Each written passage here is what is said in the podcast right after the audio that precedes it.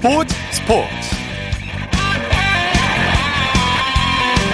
여러분 안녕하십니까? 아나운서 이창진입니다. 기분 좋은 소식으로 시작합니다. 우리나라 축구대표팀이 동아시안컵 2차전에서 홍콩을 상대로 3대0 승리를 거뒀습니다.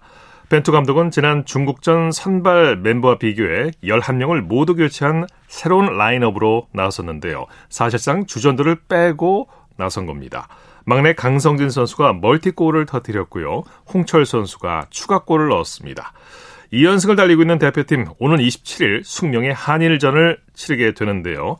일요일 스포츠버스 먼저 동아시아컵 소식으로 시작합니다. 중앙일보의 박린 기, 김지한 기자와 함께합니다. 안녕하세요. 네, 안녕하세요. 네, 오늘 대표팀이 동아시아컵 2차전에서 홍콩과의 경기에서 완승을 거뒀어요. 그렇습니다. 우리 축구 대표팀이 오늘 일본 아이치현 도요타시의 도요타 스타디움에서 열린 홍콩과의 이 동아시안컵 2차전에서 어 3대 0으로 완승을 거뒀습니다. 예. 아, A매치 데뷔골을 포함해서 멀티골을 터뜨린 막내 강성진 선수와 또 추가골을 넣은 베테랑 수비수 홍철 선수의 활약을 엮어서 어, 기분 좋게 어, 승리를 거뒀는데요. 지난 20일 중국전에서 3대 0으로 승리를 거둔 데 이어서 두 경기 연속 어, 이렇게 3대 0 무실점 완승을 거뒀습니다. 네, 2연승인데 지난 중국전과는 완전히 다른 베스트 11이 나왔죠. 경기 내용은 네. 어땠습니까? 네, 지난 그 중국전과는 완전히 다른 선발 라인업을 구성해서 우리 대표팀이 홍콩과 싸웠는데요. 아무래도 선수들을 전반적으로 점검을 하면서 사실상 이 챔피언 결정전일 때이 어, 일본과의 3차전에 대비한 이 포석으로 해석이 됐습니다. 네. 사실 경기 초반에는 선수들 간의 호흡이 잘 맞지 않으면서 어, 다소 매끄럽게 경기를 풀어가지 못했습니다. 그러다가 전반 17분에 강성진 선수가 어, 김진규 선수의 패스를 받아서 페널티 아크 왼쪽 쪽에서 왼발로 이제 슈팅을 해서 어 이제 선제골로 연결시킨 게 어, 막힌 혀를 뚫은 어, 그런 어떤 이 골로 어, 이어졌고요. 이어서 이 후반 29분에 역시 이 김진규 선수가 어, 후방에서 상대 수비 뒷공간으로 찔러준 공을 이 홍철 선수가 잡아서 어 이제 과감한 왼발 슈팅으로 골망을 출렁이면서 홍철 선수 역시 어 이제 A매치 데뷔골을 터뜨리는데 성공을 했습니다. 이어서 후반 41분에 홍철이 상대 왼쪽 측면에서 올린 크로스 코스를 강성진 선수가 헤딩슛으로 마무리를 하면서 멀티골을 완성하고 3대 0 완승을 거뒀습니다. 네, 경기 후에 벤투 감독은 뭐라고 얘기했습니까? 네, 경기 후에 벤투 감독의 반응, 어, 득점 기회를 많이 만들지는 못했, 지만은 결과적으로는 타당한 점수였다. 아, 이렇게 평가하면서 어, 힘든 상황 속에서 선수들이 어떤 플레이를 하는지 잘 관찰할 수 있었다. 아, 이렇게 소감을 밝혔습니다. 예. 그리고서 다음 경기인 일본전에 대한 이야기도 밝혔는데요. 특히 지난 3월에 열린 경기였죠. 이 일본과의 친선 경기에서 0대 3으로 완패했던 것을 떠올리면서 각 팀의 상황을 생각한다면 지금 지난 경기와 비교하는 것은 무의미하다. 어, 이렇게 잘라 말하면서 승리를 다짐했습니다. 예. 오늘 저녁에 열린 일본과 중국의 경기는 결과가 어떻게 됐습니까? 네, 아, 조금 전에 경기가 막 끝났는데요. 예. 일본과 중국의 2차전 득점 없이 0대 0으로 양 팀이 무승부로 경기를 그렇군요. 마쳤습니다. 네. 아, 일본이 1차전 홍콩전에서는 무려 6골을 터뜨리면서 화력을 과시했는데요. 오늘은 일본이 이 중국의 밀집 수비를 좀처럼 뚫어내지 못했습니다. 네. 오히려 이 볼 점유율은 70%대를 유지하면서 주도권을 완전히 잡는 그런 경기를 펼쳤는데 에, 마무리에서 2% 부족한 그런 모습을 보이면서 결국은 득점 없이 어, 경기를 마쳤고요. 이렇게 되면 그러면서 우리나라가 2승으로 선두, 일본이 1승 1무를 거두면서 2위 어, 이렇게 지금 형성이 됐고 네. 중국이 1무 1패, 홍콩이 2패를 기록하게 됐습니다. 네, 우리가 2연승이라 상당히 유리한 상황이긴 한데 최종전에 한일전에서 반드시 이겨야겠죠. 27일 날 이제 한일전이 열리죠. 그렇죠. 어, 우리나라가 또 이 3년 전에 이제 부산에서 열렸을 때 2019년 대회에서도 일본과 최종전에서 이 우승을 놓고 경쟁을 했었는데 예. 당시에도 우리가 일본에게 1대 0으로 결국 승리를 거두면서 대회 3연패를 달성을 했었죠. 이번에도 결국은 이 우승을 위해서는 일본전 승리가 당연히 필수고요. 아무래도 또 자존심 대결이기 때문에 어, 이번 한일전 반드시 우리가 어, 필승해야 하는 그런 경기입니다. 네. 우리나라가 작년 3월에 일본과의 평가전에서 0대 3 으로 패했기 때문에 이번에 꼭 이겼으면 하는 바람도 있어요. 네, 뭐 경기 이제 이번 대회를 앞두고서도 대표팀 주장을 이번에 맡은 또 김진수 선수가 어, 일본과의 경기는 어, 무조건 결과적으로 가져와야 하는 경기다. 아, 이렇게 또 강조를 한 바 있었고요. 네. 어, 아무래도 이 원정에서 경기를 치르는 그런 경기이기 때문에 더욱 좀 쉽지는 않겠습니다만은 그래도 지금 이 두 경기를 치름으로써 어, 선수들의 전반적인 어떤 자신감이 많이 올라왔고 어, 이 젊은 공격수들의 폼이 많이 지금 올라와 있는 상황이기 때문에 어, 이번 이 한일전 승리와 함께 동아시안컵 4연패까지 어, 이렇게 두 마리 토끼를 잡겠다는 것이 벤투 감, 어, 벤투 감독과 선수들의 각오입니다. 네. 대표팀에 합류했던 황인범 선수는 오늘 오전에 갑작스럽게 소집 해제됐던데요. 그리스 올림피아코스 계약이 임박했다는 소식이 나왔어요. 네, 아주 또 이 황인범 선수의 이런 소식이 또 상당한 좀 주목을 받았는데요. 어, 대한축구협회가 오늘 오전에 이 황인범 선수가 본인의 해외 이적과 관련해서 이 코칭 스태프 논의 후에 어, 소집 해제가 돼서 우리나라로 귀국한다 이렇게 기자단 어, 문자 메시지를 통해서 이게 밝혔는데요. 어, 현, 어, 이거 관련해서 유럽 축구 이적 시장 전문가로 알려진 이 파브리시오 로마노가 어, 자신의 SNS를 통해서 그리스 올림피아코스가 황인범과의 계약을 앞두고 있다. 어, 이렇게 알려왔습니다. 네, 뭐 네. 현재 이 독일 아우크스부르크 그리고 프랑스의 로리앙의 영입 대상에도 이 황인범 선수가 있는데 올림피아 코스가 주말 동안에 어, 진전된 협상으로 계약에 더 근접했다 어, 이렇게 덧붙였고요. 아직까지는 이 올림피아 코스 측의 공식적인 어, 이제 계약 발표가 있지는 않았습니다. 하지만은 에, 최근에 이제 황인범 선수가 이제 동행을 재결정했던 이 FC 서울이 해외 이적을 원할 경우에 구단 차원에서 적극적으로 지원을 하기로 약속을 이제 했기 때문에 또 이렇게 지금 또 동아시안컵 기간에 황인범 선수가 이렇게 또 어 이제 팀에서 나와서 이렇게 또 지금 계약에 지금 임박을 하- 했던 그런 어떤 지금 부분이 어, 상당히 좀 주목을 받고 있습니다. 네. 최근에 FC 서울과 단기 계약을 맺고 뛴 황인범 선수에게는 새로운 기회가 되겠어요. 네, 이 올림피아코스가 유럽에서도 상당한 명문팀 중에 하나로 꼽히는데요. 그리스 1부 리그에서 역대 최다인 47차례나 어, 이제 정상에 오른 그런 클럽입니다. 지난 2021-22 시즌에도 그리스 1부 리그 정규리그 정상에 오르면서 현재 유럽 챔피언스 리그 2차 예선에 참여한 상황이고요. 네. 어, 이스라엘의 또 마카비 하이바와 어, 하이파와 어, 지금 3차 예선 진출을 놓고 지금 경쟁을 할 예정입니다. 어, 상황에 따라서는 또 이렇게 유럽 챔피언 스리그 본선에도 뛸 수 있는 어, 그런 지금 클럽이기 때문에 황인범 선수에게는 아주 좋은 기회가 될 것으로 기대됩니다. 네. 토트넘 프리시즌 경기로 넘어가 보죠. 토트넘과 스콜레트, 스코틀랜드 레인저스의 친선 경기에 나선 손흥민 선수 도움 두 개를 기록하며 활약했죠. 네, 우리나라에서 프리시즌 두 경기를 치렀던 토트넘이 이번에 스코틀랜드 레인저스에서 친선 경기를 치렀는데요. 토트넘이 케인의 두 골을 앞세워서 2대 1로 역전승을 거뒀고요. 이 케인의 두 골에 모두 손흥민 선수가 어, 도움을 기록을 했습니다. 네. 토트넘이 0대 1로 밀리고 있던 후반 5분에 이 역습 상황에서 손흥민 선수가 이 하프라인 부근부터 공을 몰고 세도를 했고요. 또 왼쪽에 있던 케인에게 패스를 내준 것을 케인이 곧장 이 페널티 지역 왼쪽에서 오른발로 감아차면서 골을 뽑아냈고요. 이어서 6분 뒤에 손흥민 선수가 또 역시 어, 뒤에서 넘어온 공을 가슴으로 받아낸 뒤에 패스로 연결 을 했고 예. 이것을 케인이 오른발 슈팅으로 마무리를 하면서 역전에 성공을 했습니다. 네. 이 손흥민 선수와 케인 선수는 또 후반 26분에 어, 교체 아웃되면서 또 많은 관중들의 기립박수를 받고 어, 이날 경기를 마무리했습니다. 네. 손케 듀오의 호흡이 크게 빛났던 경기였어요. 네네 맞습니다. 이 아무래도 지난 그 한국에서 열렸던 이 친선 경기에서도 어, 절정의 그런 어떤 기량을 어, 이제 과시를 했었었는데요. 예. 어, 이번 이 프리시즌 어, 이제 도움까지 포함해서 손흥민 선수 어, 3경기 연속 이 공격 포인트를 올리는데 성공을 했고요. 역시 케인 선수도 3경기 연속 득점포를 과- 가동하면서 총 5골을 이번 프리시즌에 기록을 하게 됐습니다. 네. 자, 반면에 울버햄튼의 황희찬 선수는 부상 때문에 프리시즌에 결장 중이라고요. 네, 오늘 이 스페인 라누시나에서 열린 이 울버햄튼과 이 튀르키의 베식타스의 아, 친선 경기 출전 명단에 황희찬 선수가 제외됐는데요. 이렇게 되면서 이 스페인 클럽 팀과의 연이은 프리시즌 경기에 이어서 황희찬 선수가 대경기 연속 결장했습니다. 예. 현재 이 가벼운 이 엉덩이 부상을 어, 갖고 있는 것으로 이제 알려져 있는데요. 앞으로 지금 이번 달 30일에 포르투갈의 스포르팅 팀 그리고 다음 달 초에 포르투갈의 파렌세 팀 팀과 차례로 친선 경기를 앞두고 있는데 어, 이때까지 황희찬 선수가 얼마만큼 이 컨디션을 끌어올릴지 조금 더 지켜봐야 하겠습니다. 네, 소식 감사합니다. 네, 감사합니다. 축구 소식 중앙일보의 김지한 기자와 살펴봤습니다.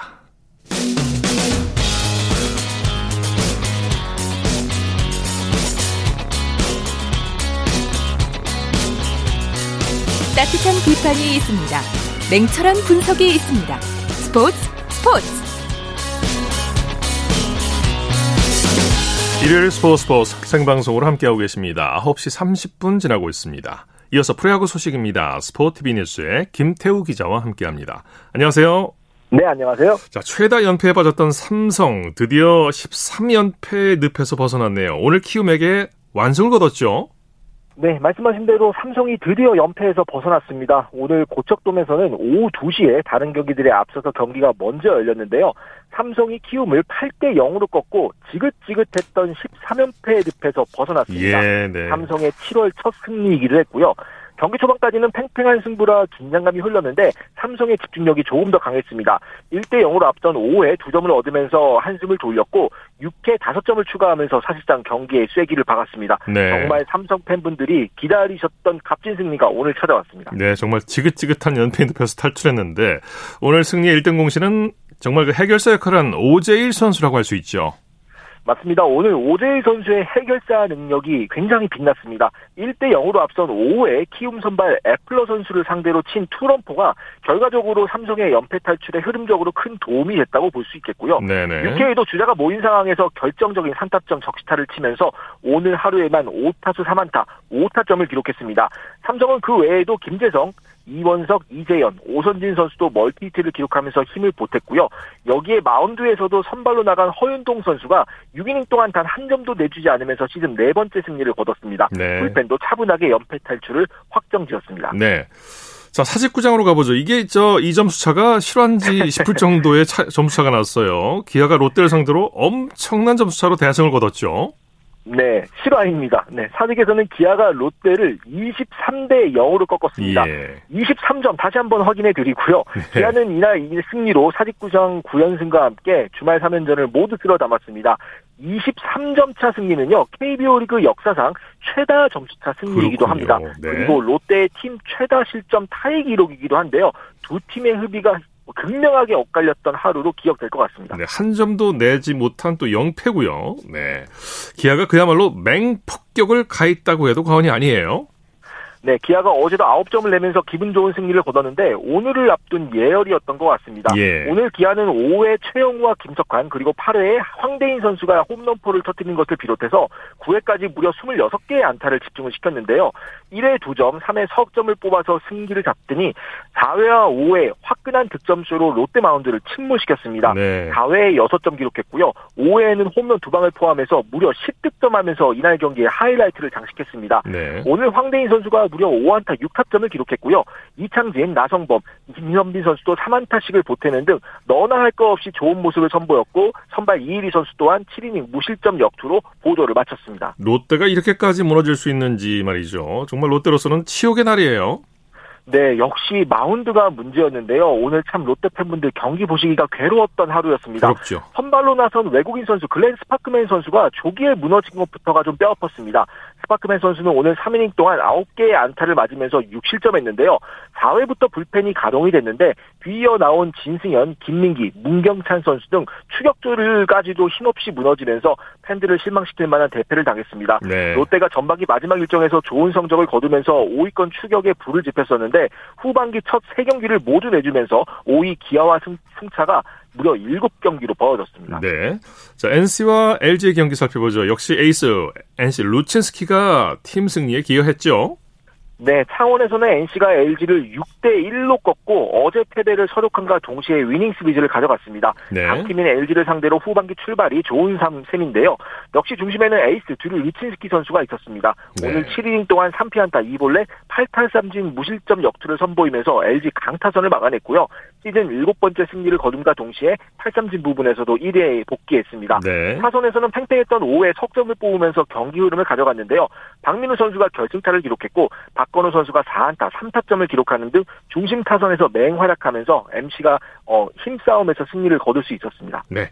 잠실구장으로 가보죠. 선두 SSG가 두산에게 짜릿한 역전승을 거뒀네요. 네, 잠실에서는 선두 SSG가 두산에 5대4 역전승을 거두면서 또 이겼습니다. 네. 8연승 행진이고요. 두산만 만나면 정말 치열한 승부가 벌어지는 게 올해 흐름인데 오늘도 중요한 순간에 집중력을 발휘하면서 한 점차 승리를 거둘 수 있었습니다. 네. 한때 한 경기 반까지 좁혀졌던 2위 키움과의 승차가 어느덧 다섯 경기가 됐습니다. 네, 역시 선두 SSG 어떤 상황에서도 흔들림이 없는 것 같아요. 네, 그래서 1등 팀인 것 같습니다. 네, 1회 네. 선발 윌머 폰트 선수가 홈런 두 방을 허용하면서 4실점을 했거든요. 어려운 경기가 예고가 됐었는데 SSG가 더 이상의 추가 실점을 허용하지 않는 동시에 천천히 점수를 만회하면서 오히려 두산을 압박하는 모양새가 됐습니다. 네네. 이어서 2대 4로 뒤진 5회에는 최지훈 선수의 적시타에 이어서 박성한 선수가 2타점 결승 적시타를 치면서 경기를 뒤집었고요. 불펜을 총 동원해서 한 점 리드를 지켜냈습니다. 네, 두산은 총력전을 펼쳤지만 역부족이었어요. 맞습니다. 오늘 선발 곽빈 선수에 이어서 총 7명의 불펜 투수를 투입하는 총력전을 펼쳤는데 결국은 원하던 결과를 얻지는 못했습니다. 네네. 1승조 투수들은 물론이고 다음 주 선발 등판이 예정되어 있는 이영하 선수까지 중간에 투입하면서 승리에 대한 강한 의지를 드러냈는데 예. 결국 뜻대로 경기가 풀리지 않았고요. 올해 유독 SSG전에서 접전 끝에 패하는 경우가 많은데 향후 경기 결과에도 관심이 모이고 있습니다. 네. KT와 한화의 경기는 어떻게 됐습니까? 대전에서는 KT가 한화를 3대 1로 누르고 어제에 이어 연이틀 승리로 위닝 시리즈를 가져갔습니다. 네. KT는 이 2연승으로 4위 자리를 지켰고요. 한화는 다시 한번 아쉬운 모습을 보이면서 최하위 자리에서 벗어나지 못했습니다. 네. SSG가 선두를 굳건히 지키고 있는데요. 팀 순위 한번 살펴볼까요? 선두 SSG와 2위권과의 격차가 조금씩 더 벌어지고 있는 양상입니다. SSG가 이제 시즌 60승 선착에 단 1승만을 남겨둔 상태로 2위 키움의 5경기, 3위 LG에는 6경기 반 앞선 단독 선두를 달리고 있습니다. 4위 KT, 5위 기아의 순서도 동일하고요. 그 다음이 좀 문제인데 5위 기아와 6위 롯데의 승차가 7경기까지 벌어져서 순위표 양극화가 더 심화되는 양상입니다. 네. 7위 네. 두산, 8위 삼성, 9위 NC, 10위 한화의 순서로 이어지고 있습니다. 네. 자, 코리안 메이저리그 소식 살펴보죠. 김하성 선수가 그야말로 역대급 호수비를 보여줬죠. 네, 샌디에이고 김하성 선수가 오늘 뉴욕 매츠와의 경기에서 비록 안타를 신고하지는 못했지만 하지만 수비에서 정말 멋진 모습들을 많이 보여줬습니다. 4회와 6회 안타성 타구를 땅볼로 처리하고 또 병살타를 멋지게 합작하는 등 그물망 수비를 선보였는데요. 예. 샌디에이고 마운드를 뒤에서 든든하게 지킨 덕에 샌디에이고도 오늘 한 점차 신승을 거둘 수 있었습니다. 네. 최지만 선수는 후반기 첫 안타를 기록했네요. 네, 최지만 선수는 오늘 캔자스시티와의 경기에서 4번 1루수로 선발 출전을 했는데요. 후반기 첫 경기였던 어제는 5타수 무안타에 그쳤는데 오늘도 안타를 기록하지 못하다 8회 마지막 타석에서 중전 안타를 만들어냈습니다. 최지만 선수 입장에서는 후반기를 이제 시작한다 이런 기분 전환을 할 수 있었던 안타였고요. 네. 좋은 감으로 이어지길 기대해 보겠습니다. 네, 소식 감사합니다. 네, 감사합니다. 프로야구 소식 스포츠 비니스의 김태우 기자와 함께했고요. 이어서 한 주간 이슈가 됐던 스포츠계 소식을 집중 분석해보는 최동호의 스포츠 칼럼 시간입니다. 베이징 올림픽 빙속 동메달리스트 김민석 선수가 진천 선수촌 내에서 음주운전 사고를 내 충격을 주고 있는데요. 빙상연맹은 함께 동승한 선수들까지 징계 절차에 착수했습니다. 스포츠평론가 최동호 씨와 함께 이 문제 자세히 들여다보겠습니다. 안녕하십니까? 예, 안녕하세요. 자, 빙상에서 또 악재가 발생했는데요. 진천 예. 선수촌 입천 훈련하던 국가대표 선수들이 음주운전 사고를 냈어요. 예, 이 스피드 스케이팅 김민석, 정재원, 정재웅, 정선교 선수가 자, 그제 오후 훈련을 마치고 난 뒤에 진천 선수촌에서 나와서 자, 고깃집에서 저녁 식사를 했거든요. 네네. 자, 그러면서 함께 음주를 했습니다. 그리고 이 정재웅 선수가 음주운전을 해서 선수촌에 복귀를 했고요. 어, 이들 네 명이 선수촌에서 휴식을 취하다가 이제 박지윤 선수가 어, 생일 파티에 와달라고 초대를 해서 이 선수촌 내 웰컴 센터로 이동을 했는데 네. 이 파티 마치고 난 뒤에 김민석 선수가 운전을 해서 함께 복귀하다가 이 선수촌 내에 화단을 들이박는 이 사고를 냈습니다. 네. 선수촌 내에서 음주운전 사고를 낸 건데 사고가 났는데도 수습을 하지 않고 숙소로 그냥 들어갔다고 하죠. 이게 또 좀 뭐 윤리적으로 봤을 때 이제 비난을 받을 만은 하거든요. 네. 이제 김민석 선수와 이 차량으로 함께 이동했던 선수들 사고가 나니까 모두 다 이제 숙소로 도망을 간 것으로 알려졌습니다. 네네. 이 차량은 그 사고가 난 채로 그대, 그대로 다 그냥 방치가 됐거든요. 어, 그, 그러다가 이제 이 현장을 발견한 탁구 선수들이 이 선수촌에 이 신고를 하니까 이 선수촌이 조사해서 이 사고 차량이 김민석 선수 소유인, 소유인 것으로 밝혀낸 겁니다. 오. 자, 그리고 이 CCTV를 통해서 차량 탑승자가 총 4명인 것도 확인이 된 거죠. 예. 김민석, 정재원 선수 스피드 스케이팅 에이스로서 동계올림픽 때마다 국민들에게 많은 사랑을 받았던 선수들인데 참 어, 실망이 크네요. 어, 예, 이렇게 실망을 주고 있죠. 이 김민석 선수는 2018년 평창 동계올림픽하고 아, 지난 2월 이 베이징 동계올림픽 1500m에서 2회 연속 동메달을 따내면서 이 많은 응원을 받았던 선수거든요. 네네. 어, 그 지난달에는 이 2021, 2022 시즌 어, 스피드 스케이팅 최우수 선수상까지 받아서 이 한국 스피드 스케이팅 에이스라고 이제 할 수 있는 선수고요. 예. 이 정재원 선수 역시 평창 올림픽 남자 팀 추월, 어, 베이징 올림픽 남자 매스 스타트에서 2회 연속 은메달을 목에 걸었던 선수죠. 예. 어, 더군다나 좀 아쉬운 게 이 김민석 선수가 23살이고요. 이 정재현 선수가 21살이거든요. 네네. 어, 그러니까 두 선수 모두 다 앞으로 한국 스피드 스케이팅을 한 10년 정도 끌고 나갈 선수들이었는데 이런 또 사고가 나서 어, 좀 더 아쉽게 느껴지는 거죠. 네, 좀 씁쓸하게 느껴지는 게 빙상이 그동안 사건 사고가 많았고 어 그래서 이제 지난 베이징 올림픽에서 좋은 성적을 얻으면서 새롭게 출발하는 분위기였는데 또 다시 실망을 안겨줬어요. 아, 예, 그렇죠. 이 시점적으로 보면은 좀 찬물을 끼얹었다. 이렇게 볼 수도 있는데, 네. 이게 왜 그러냐 하면은, 이제 그동안 말씀하신 대로 이 빙상에서는 승부 조작이니 성폭력이니 국가대표 선수 왕따니 폭행이니, 아, 심지어 네. 스포츠 도박 같은 사건이 끊이질 않았거든요. 자, 그러다 보니까 오죽했으면 예, 대한체육회가 아, 빙상연맹을 사고단체로 지정을 한 거죠. 어, 그리고 이 대한체육회 관리를 받다가 2020년에 이 윤원근 회장을 새로 뽑으면서 관리위원회에서 벗어났거든요. 네. 자, 그리고 지난 2월 이 베이징 동계올림픽에서 이 중국의 견제를 이겨내고 금메달 2개, 은메달 5개, 동메달 2개를 따내면서 국민적 응원을 받았습니다. 아, 그리고 또 이 치킨 연금이라는 아주 기발한 아이디어를 개발하면서 아, 빙상연맹이 좀 바뀌었구나. 좀 다시 시작하는구나. 이런 긍정적인 평가를 받았거든요. 네네. 그러니까 그랬는데 결국 또 다시 음주운전 사고가 터지면서 발목을 잡히게 된 거죠. 네. 빙상연맹이 징계를 논의할 예정인데 27일에 경기력 향상위원회를 개최한다고 하죠. 어, 예, 예. 빙상연맹은 27일 경기력 향상위원회를 열고서 이제 스포츠 공정위원회 개최 일정을 잡을 계획이거든요. 네. 자, 그렇게 되면 이 스포츠 공정위원회에서 징계를 논의하게 되는 거죠. 한 가지 좀 지- 중요한 게 있는데, 어, 이 빙상 같은 경우에는 그 이전에도 이 진천 선수촌에서 사건이 좀 많았습니다. 어, 예를 들면 폭행 사건이 있었고요. 또 네. 음주 사건, 여자 선수 숙소 무단 출입 사건 등이 있었거든요. 때문에 이 징계도 징계지만 이 대표팀 감독의 통제가 왜 제대로 안 되는지 그 이유를 좀 면밀히 살펴볼 필요가 있다라는 말씀을 좀 드리고 싶습니다. 글쎄 이 뜻밖의 얘기인 것 같은데 대표팀 감독의 통제가 제대로 안 된다.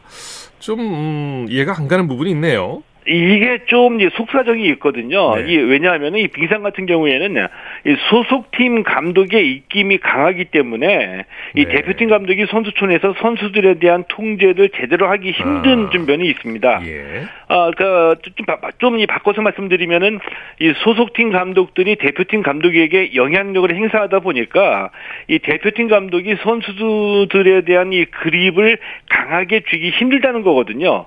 어, 때문에 징계도 징계지만 이번 일을 계기로 해서 이 대표팀 관리에 대한 전면 재검토가 필요하다고 보고요.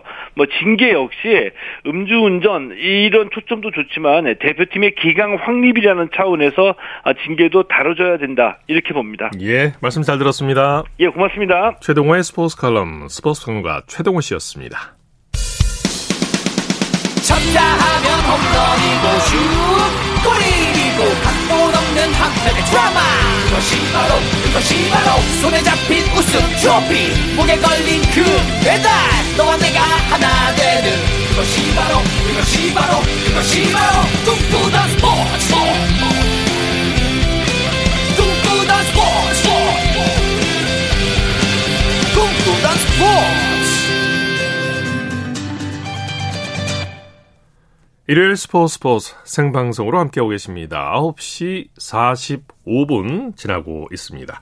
이어서 다양한 종목의 스포츠 소식을 전해드리는 스포츠 와이드 시간입니다. 이혜리 리포터와 함께합니다. 어서 오십시오. 네, 안녕하세요. 자, 펜싱 여자 대표팀의 에페 종목에서 송세라 선수가 한국 선수로는 20년 만에 세계 선수권 금메달을 따냈죠. 네, 우리나라 시간으로 지난 19일 화요일에 이집트 카이로에서 열린 펜싱 세계 선수권 대회 여자 에페 결승전에서 송세라 선수가 독일의 알렉산드라 은돌로를 11대 10으로 따돌려서 금메달을 획득했습니다. 네. 지난 19일 화요일 KBS 9시 뉴스입니다. 10대 10 동점으로 연장전에 나선 송세라. 연장 종료 11초 전 금빛 찌르기에 성공하며 두 팔을 번쩍 들고 포효합니다. 송세라가 펜싱 세계 선수권 여자 에페 챔피언에 오르는 순간입니다. 장태석 코치도 뛰쳐나와 벅찬 기쁨을 함께 나눴습니다. 카이로에서 열린 대회답게 송세라는 고대 이집트 여왕의 왕관을 쓰고 금메달의 기쁨을 만끽했습니다. 제가 우승을 했다는 거에 너무 말로 표현할 수 없을 정도로 기쁘고요. 하늘에서 주신 큰 선물인 것 같습니다. 지난해 도쿄올림픽에서 에페 단체전 은메달을 확보한 뒤 뜨거운 눈물을 쏟은 송세라.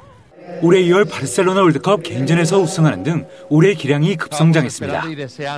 특히 164cm로 작은 키지만 상대의 빈틈을 노린 카운터 공격이 더욱 예리해졌습니다. 피말리는 결승전 1분 연장전에서도 송세라의 이런 카운터 능력이 빛을 발했습니다. 송세라는 연장전에서 한 점 차의 짜릿한 우승을 차지하면서 2002년 현희 이후 20년 만에 세계 선수권 에페 금메달의 쾌거를 이뤄냈습니다. 20년 만에 우승이라고 하는데 그 우승의 주인공이 저라는 게 아직 실감이 안 나고요. 저에게 의미 있고 값진 메달인 것 같습니다. KBS 뉴스 사무림입니다. 네, 특히 이번 세계 선수권에서 여자 에페 단체전도 금메달을 땄죠. 네, 여자 에페 대표팀 이 세계 선수권 단체전의 첫 우승까지 맛봤습니다. 네. 우리나라 시간으로 지난 22일 금요일에 송세라, 강영미, 최인정, 이혜인 선수로 구성된 여자 에페 대표팀이 단체전 결승에서 강호 이탈리아를 45대 37로 물리쳤습니다. 네. 여자 에페 대표팀이 세계 선수권 대회에서 금메달을 딴 건 이번이 처음인데요. 앞서 에페 개인전에서 금메달을 획득한 송세라 선수, 우리나라 여자 에페 선수 최초로 세계 선수권 2관왕에 올랐습니다. 네. 그리고 남자 사브로 대표팀 단체전 4회 연속 우승의 쾌거를 이뤄냈어요. 네, 여자 단체전 에페 금메달 소식을 전해준 같은 날이었습니다. 김 정환과 구본길, 오상우, 김준호 선수로 구성된 남자 사브로 대표팀도 금빛 소식 전해줬는데요. 이집트 카이로에서 열린 대회 남자 사브르 단체전 결승전에서 남자 사브르 대표팀이 헝가리를 45대 37로 꺾고 금메달 획득했습니다. 네. 이 펜싱 어벤져스로 불리는 남자 사브르 대표팀은 이로써 2017년과 2018년 그리고 2019년 대회에 이어서 세계 선수권 4회 연속 우승을 기록했습니다. 네. 여자 배드민턴 간판 안세영 선수가 배드민턴 종결 선수권 대회에서 2관왕을 차지했죠. 네, 한국 배드민턴 여자 단식 에이스 안세영 선수가 국내 대회에서도 역시 최강자였습니다. 앞서 안세영 선수는 지난 10일 일요일에 말레이시아 마스터스 배드민턴 선수권 대회 여자 단식 결승에서 그동안 7번을 싸워서 한 번도 이기지 못했던 이 중국의 천이페이를 꺾고 네. 금메달을 목에 걸었죠. 최근에 안세영 선수 다시 한번 국내 에서도 그 저력을 발휘했습니다. 안세영 선수가 국내에서 열린 2022년 대한 배드민턴 회장 협회장기 전국 종별 배드민턴 선수권 대회에서 여자 단체전과 단식 이렇게 2관왕에 올랐는데요. 안세영 선수의 소속팀 삼성생명이 지난 17일 일요일에 전남 해남 우슬체육관에서 열린 이 대회 여자 일반부 단체전 결승에서 화순군청을 3대 0으로 제압하고 우승을 차지했고요. 네. 이후 지난 21일 목요일에 같은 장소에서 열린 대회 여자 일반부 단식 결승전에서 안세영 선수가 김가은 선수를 2대 0으로 꺾었습니다. 이로써 안세영 선수는 이번 국내 대회에서 두 개의 금메달 목에 걸면서 예. 다시 한번 이 국내 최강자임을 재확인했습니다. 네. 자, 14세 테니스 유망주 조세혁 선수가 윈블던 주니어 대회에 이어서 유럽 대회에서도 정상에 올랐죠? 네, 남자 테니스 유망주인 조세혁 선수가 영국 윈블던 14세부 주니어 남자 단식 초대 우승에 이어서 유럽 주니어 대회 단식에서도 정상에 올랐습니다. 네. 우리나라 시간으로 지난 18일 월요일에 프랑스에서 열린 루아르 아틀랑티크 주니어 대회 남자 단식 결승에서 일본의 류 타바타를 세트 스코어 2대 0으로 꺾고 우승을 차지했는데요. 이 조세혁 선수는 지난 5월 국제 테니스 연맹이 운영하는 14세부 유럽 투어링 팀에 선발이 되면서 이 팀 일정의 하나로 이번 대회에 참가를 하게 된 겁니다. 네. 현재도 조세혁 선수는 이 유럽 투어링 팀에 참가 중이라서 세계 대회 추가 우승도 기대됩니다. 네. 남자 프로 테니스 투어가 오는 9월에 우리나라에서 열린다고요? 네, 남자 프로 테니스 투어 대회가 26년 만에 서울 올림픽 공원에서 열립니다. 이 서울에서 남자 프로 테니스 투어 대회가 열린 건 1996년 이후로 처음인데요. 어, 원래는 서울에서 열릴 계획이 없었는데 중국에서 예정됐던 대회들이 코로나19로 취소가 되면서 2022 시즌 도중에 국내에서 이 남자 프로 테니스 투어 대회가 열리게 됐습니다. 네. 그러면서 취소된 이 남자 프로 테니스 투어 대회를 한국과 미국, 이스라엘, 이탈리아, 스페인 등에서 9월에서 10월 사이에 총 6개 이 투어 대회를 새로 열기로 했는데요. 이 남자 프로 테니스 투어는 오는 9월 26일 월요일에 서울 송파구 올림픽공원 테니스 코트에서 개막합니다. 예. 한국 여자 스포츠 클라이밍의 간판 19살 암벽 천재 서채현 선수가 2022 국제 스포츠 클라이밍 연맹 브리앙송 9차 월드컵 리드 종목에서 은메달을 따냈다고요? 네, 요즘 계속해서 메달 소식 서채현 선수 전해주고 있는데요. 예. 우리나라 시간으로 오늘 이었습니다. 이 서채현 선수가 프랑스 브리앙송에서 열린 여자부 리드 결선에서 슬로베니아의 야냐 가른브렛 선수를 이어서 2위에 올랐습니다. 네. 이 리드라는 종목이 6분 안에 15m 높이 암벽을 최대한 높이 올라가야 하는 그런 종목인데요. 네. 앞서 서채현 선수 예선에서 완등을 하면서 1위를 차지했습니다. 하지만 결선에서는 1위를 한 가른브렛보다 홀드 한 개를 덜 잡았는데요. 그러면서 은메달 목에 걸었습니다. 네. 서채현 선수 다음 월드컵은 9월 3일부터 슬로베니아에서 열리는데요. 열심히 준비해서 후회 없는 경기 보여주길 기대해 보겠습니다. 네. 스포츠와이드 이혜리 리포터와 함께했습니다. 수고했습니다. 네, 고맙습니다.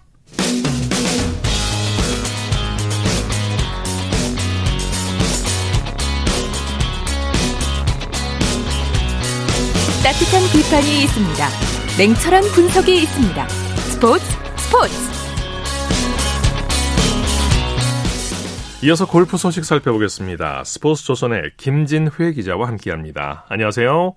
네, 안녕하세요. 자, KLPGA 투어에서는 조아연 선수가 시즌 두 번째 우승을 차지했어요. 네, 조아연 선수는 경기도 이천시 H1 클럽에서 열린 호반 서울신문 클래식 최종 3라운드에서 버디 6개와 보기 2개로 4언더파 68타를 쳤습니다. 네. 어, 최종 합계 12언더파 204타를 기록한 조아연 선수는 공동 2위 선수들을 두 타 차로 따돌리고 초대 챔피언에 등극했습니다. 네. 아, 올해 창설된 이 대회 우승 상금은 1억 8천만 원입니다. 네. 어, 신인 시절이던 2019년 2승을 거둔 이후 2020년과 2021년 우승이 없었던 조아연 선수는 올해 5월 교촌 허니 레이디스 오픈에 이어 시즌 2승, 투어 통산 4승을 달성했습니다. 어, 이번 시즌 2승은 3승의 박민지 선수에 이어 조아연 선수가 두 번째입니다. 네. 경기 내용 자세히 좀 살펴주시죠. 네, 2라운드까지 선두에 두 타 뒤진 공동 2위였던 조아연 선수는 8번부, 8번부터 어, 10번 홀까지 3연속 버디를 낚으면서 네. 선두와의 격차를 한 타로 좁혔습니다. 어, 이후 조아연 선수는 한 타차 선두였던 이제영 선수가 12번, 13번, 15번 홀에서 한 타씩 잃는 난조를 틈타 선두로 치고 나갔습니다. 네. 어, 조아연 선수는 파3 14번 홀에서 약 6m 버디 퍼트로 두 타 차로 달아났지만 파5 16번 홀에서 약 2m 파퍼트가 홀을 맞고 나가 2위 그룹에 다시 한타 차로 쫓겼습니다. 네. 어, 그러나 조하연 선수는 파3 17번 홀에서 약 8m 거리 버디를 넣고 두 타 차로 달아나 승기를 붙였습니다. 네. 조하연 선수의 우승 원동력이 복싱을 통한 체력 훈련이었다고요? 네, 조하연 선수는 지난 3월부터 복싱을 시작했다고 합니다. 이 평소 운동하는 체육관에 어, 복싱 국가대표 코치가 있어서 배우게 됐다고 아, 밝혔는데.